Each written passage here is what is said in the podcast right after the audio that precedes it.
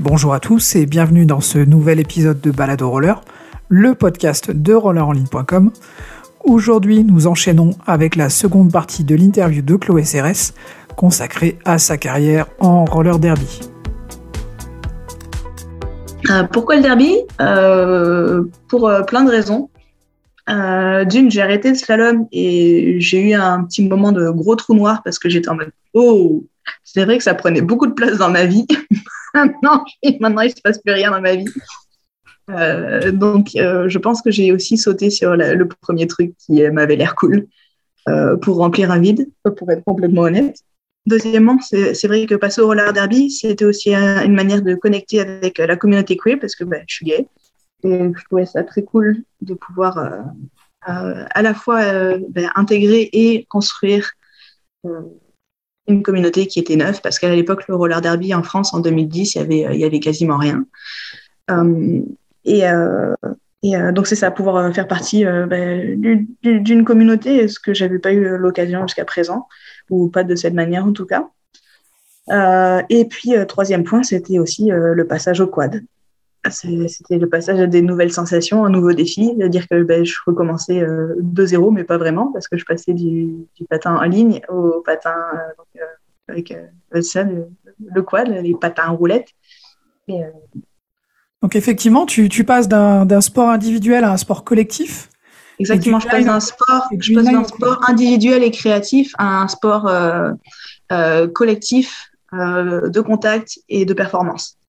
Donc c'est une toute nouvelle manière de, de, concevoir le patin et c'est ça qui m'a qui m'a vraiment attiré aussi. C'est l'idée de pouvoir partir de la base que j'aime, c'est-à-dire le patin, et, pouvoir découvrir un univers complètement nouveau donc, ce qui permettait de recommencer ça permettait de recommencer pas complètement à zéro, mais euh, euh, d'avoir une petite base déjà, c'est-à-dire que toute la base technique sur les roulettes, finalement, euh, bah, j'ai fait un petit peu de, de, de, transfert de connaissances. ça m'a pris, ça m'a pris pas si longtemps que ça finalement, de passer d'un médium à l'autre. Et puis ensuite, le reste, c'était juste de, la découverte, là, comment, comment on roule en équipe, comment on, fait du contact, comment on se tape dessus, comment on apprend euh, toutes les règles qu'il y avait à apprendre. Euh, et puis comment on structure tout ça, parce qu'il y avait aussi toute la communauté à monter à l'époque. Donc euh, ça, m'a bien occupé. ouais, comme, comme tu le disais tout à l'heure, le, derby arrive en France en 2009-2010, à peu près au moment où le film Bliss Whip It sort en France. Exactement. La communauté à construire, tu te retrouves toi avec un excellent niveau de patinage et mhm. avec finalement beaucoup d'équipes euh, qui ont pas ton niveau technique. Comment tu as vécu, toi, cette, cette, entrée dans ce milieu-là avec ton bagage? Euh, J'étais hyper enthousiaste. Euh, bah, j'étais hyper enthousiaste au début parce que ben, c'est la nouveauté, là, tout simplement. Donc, tu découvres. Ben, ne serait-ce que moi, j'étais contente de pouvoir avoir du temps un petit peu pour moi pour rouler avec des quads et puis découvrir des nouvelles sensations, essayer de transposer des trucs, essayer d'adapter d'autres trucs. Euh, donc rien, que ça, pour moi, c'était fun déjà. Euh, et c'est vrai qu'autour de moi, ben, la plupart des gens, pas tous, hein, mais la plupart des gens, c'était des gens qui, euh, qui, faisaient leur premier pas en patin, donc qui étaient, qui étaient débutants, débutants, débutantes. Donc il fallait, ben, il fallait, il fallait les former quelque part. Donc ben, comme, comme j'aime bien ça, j'aime bien ça partager mes connaissances. Je me suis, je m'y suis, je m'y suis collée, mais, euh, c'est vrai que j'ai pris ça un petit peu, euh, euh à cœur.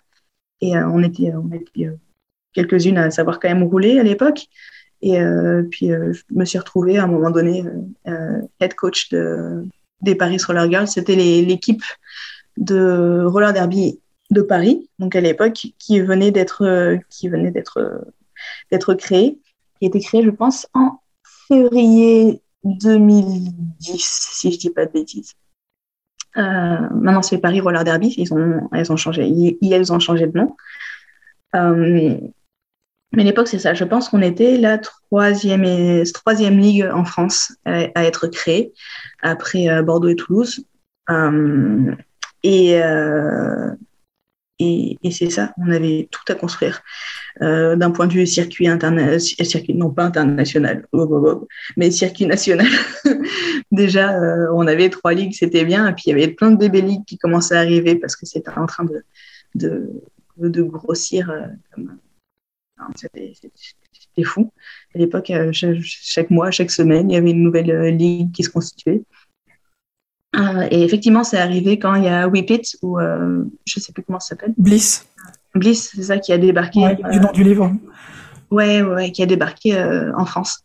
c'est le, j'ai, comment j'ai découvert le roller derby, c'est quand il y a l'équipe de promotion de Bliss, justement de Whip It, qui a contacté à l'époque les missiles, donc avec Marjorie, Cécile, puis, puis, puis moi, pour, pour faire des démos pour le, la, soirée de lancement du film à Paris. Faire des démos de roller derby, on est en mode de quoi? Euh, Aucune idée de ce que c'était. On n'avait jamais entendu parler de ça. Ou très vaguement, c'était un truc qui venait des États-Unis, qui date des années 70, mais j'avais aucune idée de ce que c'était. Ils nous ont euh, donc ils nous ont proposé de, de, nous faire une projection privée du film, qu'on puisse avoir une idée de ce que c'était. Euh, et savoir si c'était possible qu'on organise des démonstrations de roller derby, genre à, à droit. Euh, évidemment, bah, déjà, on a vu le film qui est, maintenant on le sait quand même, c'est un petit peu éloigné, mettons, de la réalité du roller derby, mais ça donne une petite idée quand même de, euh, mettons, de, de l'ambiance et, et, et, de l'excitation que tu peux avoir quand, quand tu es comme le personnage principal que tu découvres. Euh, cette nouvelle discipline qui tu fais waouh, un nouveau monde qui s'ouvre. Mais en tout cas, donc on a vu le film et on est en mode c'est pas possible, on peut pas faire des démos. Euh, ça demande de l'entraînement, ça demande des connaissances, ça demande des gens. on n'a pas tout ça. Euh, donc ça s'est pas fait, mais c'est comme ça que j'ai découvert le roller derby. Une amie à moi, elle, a fait cette petite recherche elle était en mode mais tu sais quoi, il y a une, une équipe de roller derby qui vient de se qui vient de se créer en, à Paris, ça s'appelle les Paris Roller Girls. Euh, faut aller faire un tour, faut aller voir à quoi ça ressemble. Donc, euh, bon, pointé. À l'époque, je faisais encore un petit peu de slalom. Enfin, je faisais encore du slalom, mais j'étais, euh, j'étais encore sur la fin. J'avais vraiment en tête d'arrêter. Euh, mais c'est ça, on s'est pointé. Et puis, euh, au moins, c'était cool. on rencontre des nouvelles personnes, des personnes qui sont motivées, qui ont aucune idée de ce qu'elles font, mais qui, le font à fond. Et c'est cool. Donc, fait, oh, trop bien. Et, et, puis, quelques mois après, j'ai réellement arrêté le slalom. Et là, je me suis dit, OK, euh, je vais retourner voir les, les, filles du roller derby et puis on va voir ce qu'on on peut, va voir ce qu'on peut faire. En gros, on va voir comment on peut s'amuser ensemble. Et puis c'était assez attrayant pour moi parce que des, et d'une, oui c'est ça, il y avait bah, le, le phénomène du quad, il y avait, euh, il y avait le, le phénomène euh, équipe et puis aussi, je me disais, hey, on va avoir des gymnases, on va rouler dans des gymnases, dans des sols trop bien, ça va me changer la vie, moi qui ai toujours roulé dans la rue. Euh, bon, les sols étaient ce qu'ils étaient. Des fois, il y, avait il y en avait des bons, mais souvent, c'était pas super cool. Et puis, c'est ça. Puis même, on va pouvoir rouler l'hiver, on va pouvoir rouler quand il pleut, ça va être trop cool. Euh, bon, ben, ça, c'était un petit peu le, les rêves de départ. euh, et puis, j'étais en mode, ouais, puis je vais avoir des coachs, je vais être coaché, je vais plus être obligé de m'auto-coacher, ça va être trop bien. Mais au final, ben, c'est moi qui me suis retrouvée coach, parce qu'il me plaisait aussi, hein, mais c'est juste parce que j'imaginais au départ. Ouais, ça faisait partie des trucs que je voulais te poser comme question. Euh, ouais. Justement, j'en profite pour rebondir là-dessus. Oui. Tu arrives dans le roller derby. Euh, euh, en fait, en gros, quand tu es un patineur, que tu as fait de la compète, que tu as fait du slalom, etc., que, es, que, que, que, tu sais, que tu connais ton corps, tes patins, mm-hmm. comment t'entraîner, etc. Et là, tu arrives dans un milieu où mm-hmm. déjà, enfin, moi, je peux parler pour ma petite expérience, mais euh, tu arrives, euh, les gens, euh, s'ils ont vu deux, trois vidéos, ok, bon, ils savent que tu sais faire du roller, ce qui est déjà pas le cas d'une bonne partie des gens qui arrivent. Ouais. Et puis, bah, ils vont te demander, bah, vas-y, explique-moi comment on fait, quoi. Donc, puis ils ne connaissent rien en matos. moi, c'est ce qui m'avait fait le plus rigoler à l'époque. C'était là, genre, en fait, genre, genre, en fait, vous, enfin, vous connaissez rien, quoi. Donc, il va falloir qu'on vous explique comment ça marche. Et par contre, il y avait un autre truc qui m'avait euh, vraiment frappé, euh, parce que je suis arrivé un petit peu plus tard que toi, moi plutôt 2012-2013, ouais. euh, justement dans lequel je voudrais que tu nous parles aussi, c'est euh, pour moi c'était un peu le côté le roller 2.0, quoi. C'est-à-dire c'est un sport qui est né genre réseaux sociaux, quoi. Et tout était là, la, la, la com autour des événements, etc. Il y avait des fascicules, des trucs. Toi, tu faisais du slalom dans tes championnats de mmh. France, genre tu avais une pauvre affiche Tu vois, genre la com, c'était un truc un peu accessoire, alors que là, direct, c'est plus du tout accessoire. Quoi. Oui, c'est vrai. C'est vrai que ça a été, ça a été une, nouvelle, une nouvelle ère un petit peu, mais j'avais jamais. pour moi, c'était deux, deux mondes tellement séparés, j'ai même, même pas fait le rapprochement avec tout ce qui est comme tout ça. Mais oui, effectivement, quand on arrivait pour l'art derby, directement, ça a été beaucoup, beaucoup axé sur sur la com, sur l'image, sur euh, créer les logos, euh, sur euh, créer. Mais ça faisait partie aussi. Enfin, c'était un sport nouveau. qui est un sport nouveau, c'est une, Américain. communauté nouvelle, c'est pas juste un sport, le roller derby, il faut bien le préciser aussi. Il y a beaucoup de personnes qui ont débarqué dans le roller derby parce que oui, c'est cool, c'est un sport, mais le sport, c'est un petit peu accessoire en fait, c'est pour la communauté, c'est pour les revendications, c'est pour, c'est pour plein d'autres trucs annexes. Euh, qui, euh, qui, font aussi que le roller derby est une, une, discipline, euh, une discipline du patin qui est un petit peu à part pour ça. et c'est aussi pour ça qu'il y a beaucoup de gens qui étaient absolument pas sportifs, qui ont débarqué et qui étaient en mode moi je vais faire du sport maintenant. et c'est très cool parce que ça permet à ces gens de découvrir comment utiliser son corps de manière, de manière sportive. mais, mais oui, ça veut dire qu'il faut tout prendre depuis le début début. Et euh, c'est un gros challenge, c'est un beau challenge, mais c'est un gros challenge. Euh, euh, oui, c'est ça. Et sinon, et, je pense que c'est aussi pour ça que l'aspect communication était, était, particulièrement mis en avant aussi. C'est parce que le roller derby n'est pas juste un sport comme le slalom. Ben, on allait faire du slalom parce que c'est un sport et puis on geekait sur nos cônes. mais le roller derby, c'est plus que ça. Donc, c'est aussi. et c'était tellement nouveau c'est arrivé, euh, c'est ça, à une ère où il y avait, euh, il y avait euh, ce, cette effervescence les, réseaux sociaux. C'est comme à l'époque, c'est Facebook qui, qui était son heure de gloire, là, qui était bien implanté. mais, mais oui, il y avait un besoin de, de, se créer une identité, une histoire, tout ça. Donc, ça passe par, la communication, par, par, la, la, création d'une identité visuel, d'une identité euh, euh, historique, de se réapproprier euh, des choses, de se construire des choses. Et, et, c'est ça, je pense qu'effectivement, à partir de là, il y a eu énormément de communication qui a été faite sur les réseaux sociaux et un petit peu partout. Puis ça a ramené énormément de personnes. Je pense que c'est pour ça aussi que ça a grossi, que ça, s'est propagé comme une, traînée de poudre. C'était que euh, avec tous les réseaux sociaux, on est en mode oh, il y a une équipe, il y a une équipe, il y a une ligue ici qui vient de se, qui vient de se constituer ici. Oh, il y en a une autre ici. Là, là, là. Qu'est-ce que, qu'est-ce que ça donne? Ben, ben, s'il y a plusieurs, s'il y a plusieurs teams qui sont, euh, qui sont dans les mêmes environs, ben, on va se rencontrer, on va faire euh, des, des, des, stages ensemble, on va faire des entraînements, on va faire des matchs.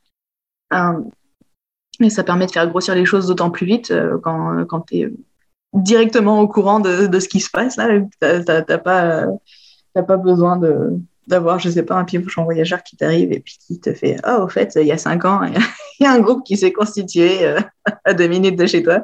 J'exagère, mais c'est vrai que. Euh, il y a eu un autre effet aussi.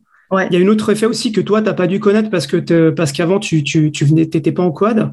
Ouais. C'est que euh, et c'est un effet extrêmement positif et on peut ne, on ne peut que remercier le, débit, le derby pour ça. Dans les années 80, euh, fin 90, début 2000, on va dire, euh, le, le, quad, euh, genre, c'était naze, quoi, tu vois. Genre, c'était un, un, peu un gros has-been, quoi. Et puis, en plus de ça, il y avait plus de matos, quoi. C'est-à-dire que tu trouvais plus de roues. Enfin, ton choix, il était hyper limité. tu n'avais plus rien, quoi. Et là, d'un côté, tu as et, et, et, en plus de ça, les quadeurs, ils savaient globalement à l'époque ce qu'ils voulaient de manière assez précise et tout. Et là, tu as une nouvelle population qui arrive qui est pas du tout la même, qui est vachement, enfin, euh, qui, est pas du qui est pas du tout axé de la même manière sur la technicité, mais qui va chercher euh, bah, les différences, les couleurs, etc. Tout ça. Et là, tu as une foison de as une foison de matos pour le quad qui arrive. Tu as tous les magasins qui faisaient plus de quad ou qui en avaient jamais fait, qui se mettent à, à tous rechercher du quad, etc. Et là, en fait, en gros, tu as un double effet euh, qui arrive.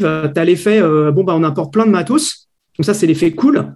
Et l'autre effet que j'ai pas mal étudié aussi, qui est l'effet, euh, bon, bah, il y a une, une, opportunité, donc on va en profiter pour aussi augmenter tous les prix de tout le matos. Et là, en 2012, les prix de tout le matos de quad euh, que tu peux utiliser en derby, genre, bah, ils, prennent 50%, euh, quoi. Ouais, mais j'ai vu ça. Genre, je, j'ai, commencé le quad juste avant que ça explose. Donc, j'ai connu les 8 roues à 40 euros. Il n'y avait rien, quoi. Tu vois et, l'année d'après, c'était 4 roues pour 40 euros. et puis maintenant, c'est beaucoup plus même.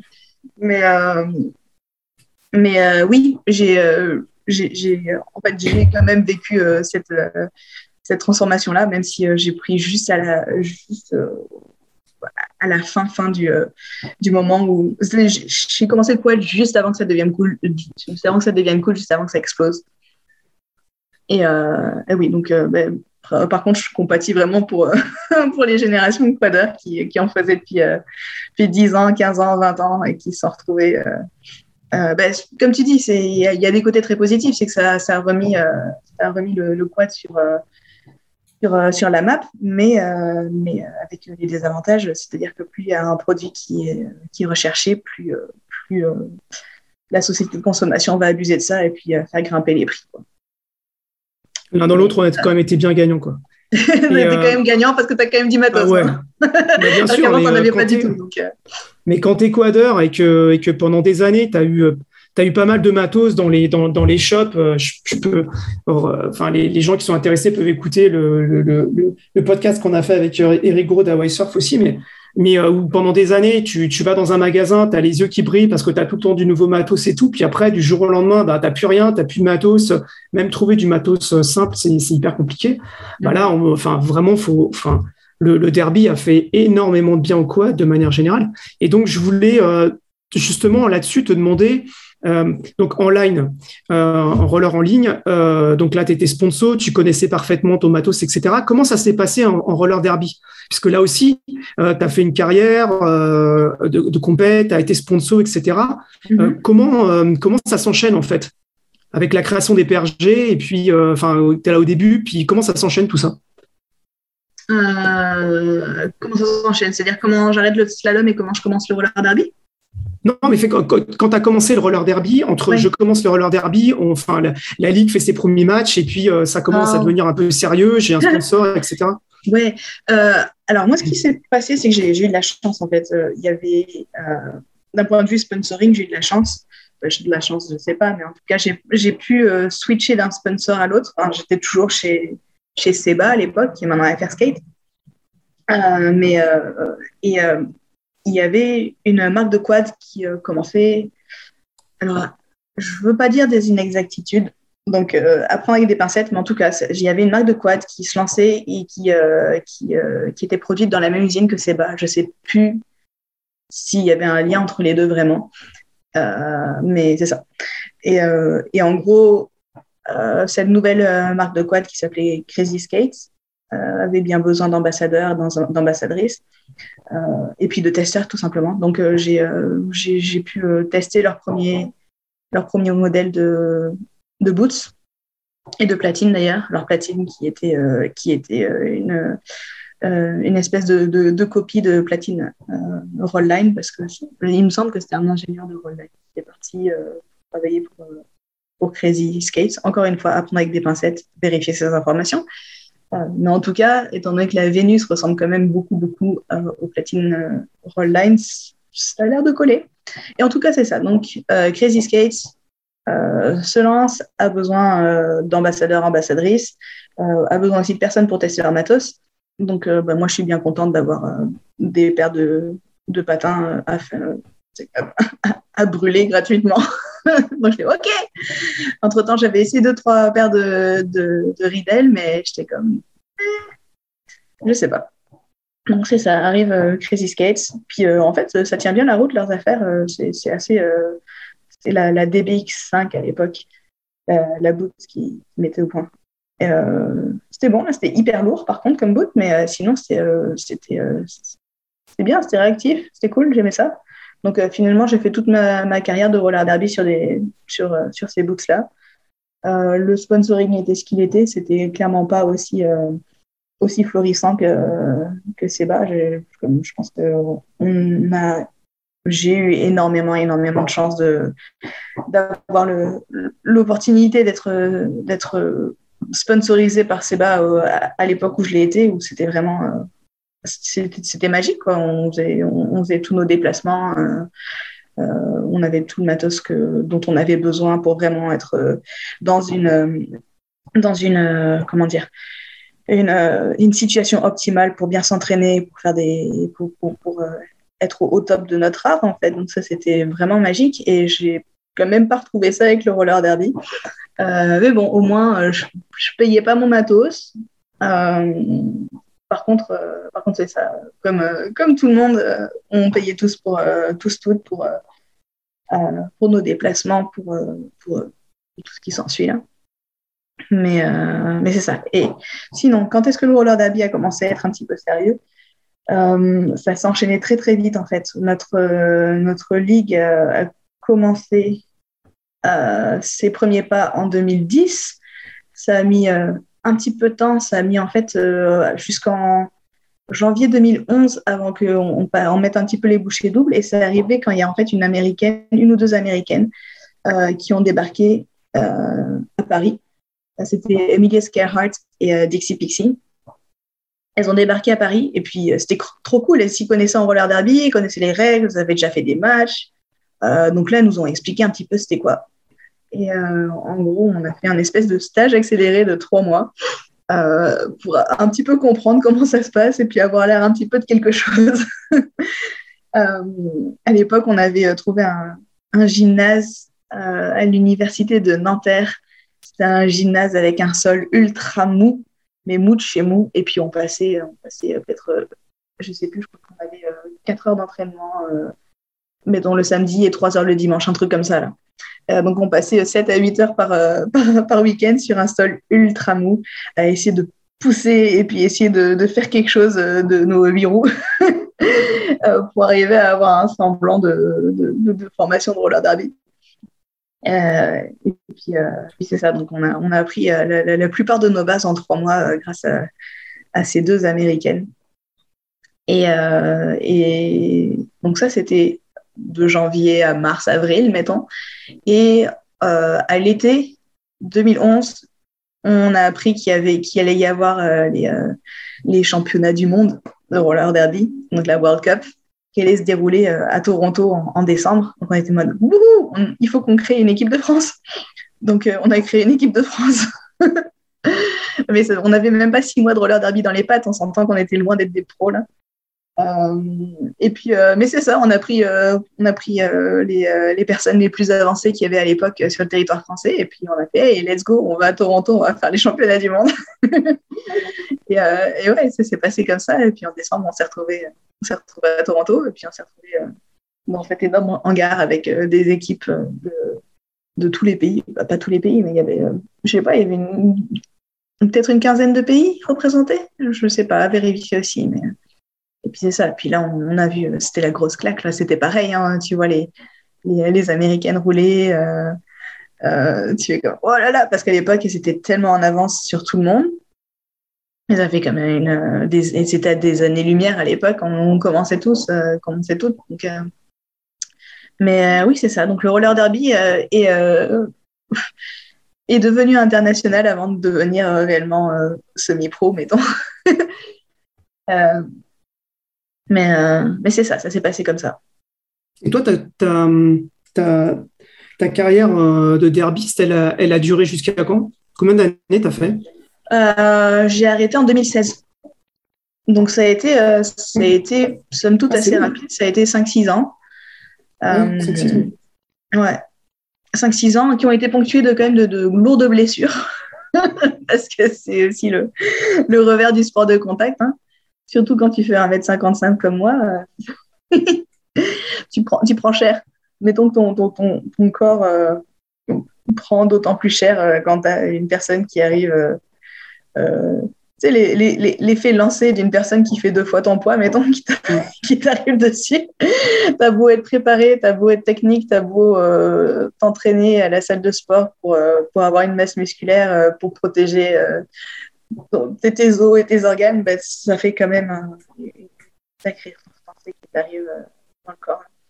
Donc, euh, donc c'est ça. Mon corps a pris cher quand même pendant ces années de roller derby. Et, euh, et ouais, j'ai eu, j'ai eu deux grosses blessures notamment qui m'ont qui m'ont arrêté chacune pendant presque un an. donc c'est ça. Si, on met, si on met mon, temps effectif de roller derby, il n'y a pas tant que ça finalement. Et donc là, est-ce que c'est les, les blessures qui te, disent qu'il est temps de, faire, de faire autre chose que le roller derby ou est-ce que c'est qu'est-ce qui, qu'est-ce qui te pousse en fait à te tourner vers la roller dance?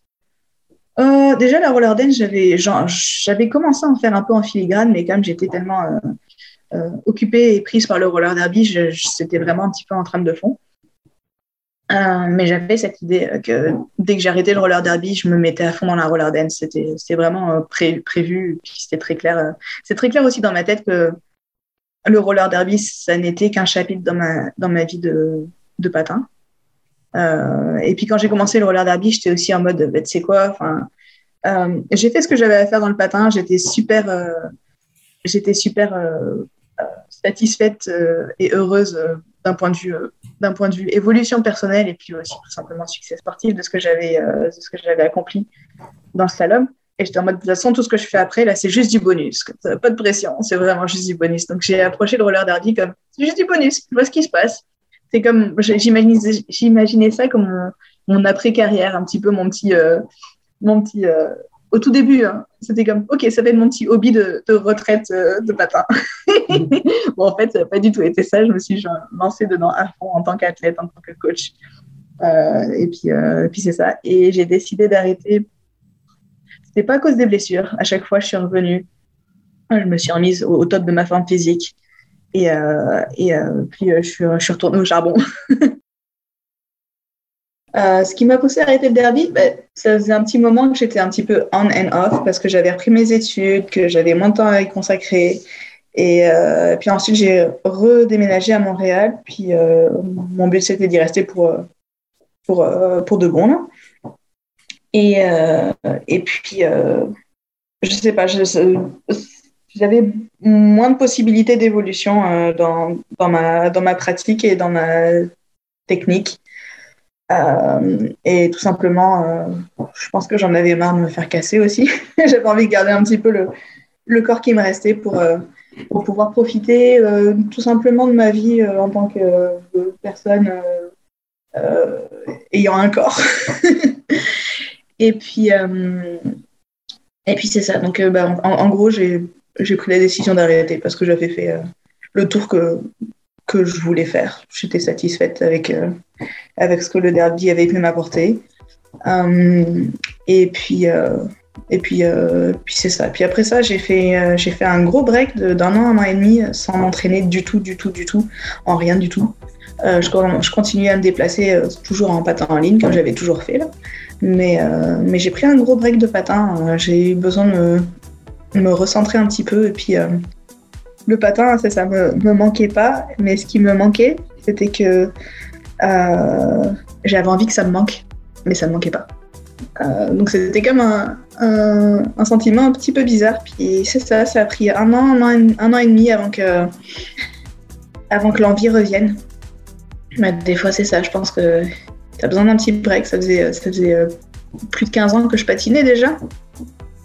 Et, euh, euh, et, l'envie est revenue le jour où j'ai découvert un parking souterrain, le deuxième sous-sol de la gare des bus de, Montréal. Fin de la seconde partie de notre interview consacrée à la carrière de la championne Chloé Cérès. Retrouvez-nous prochainement pour un ultime épisode dédié à sa pratique artistique et à la roller dance.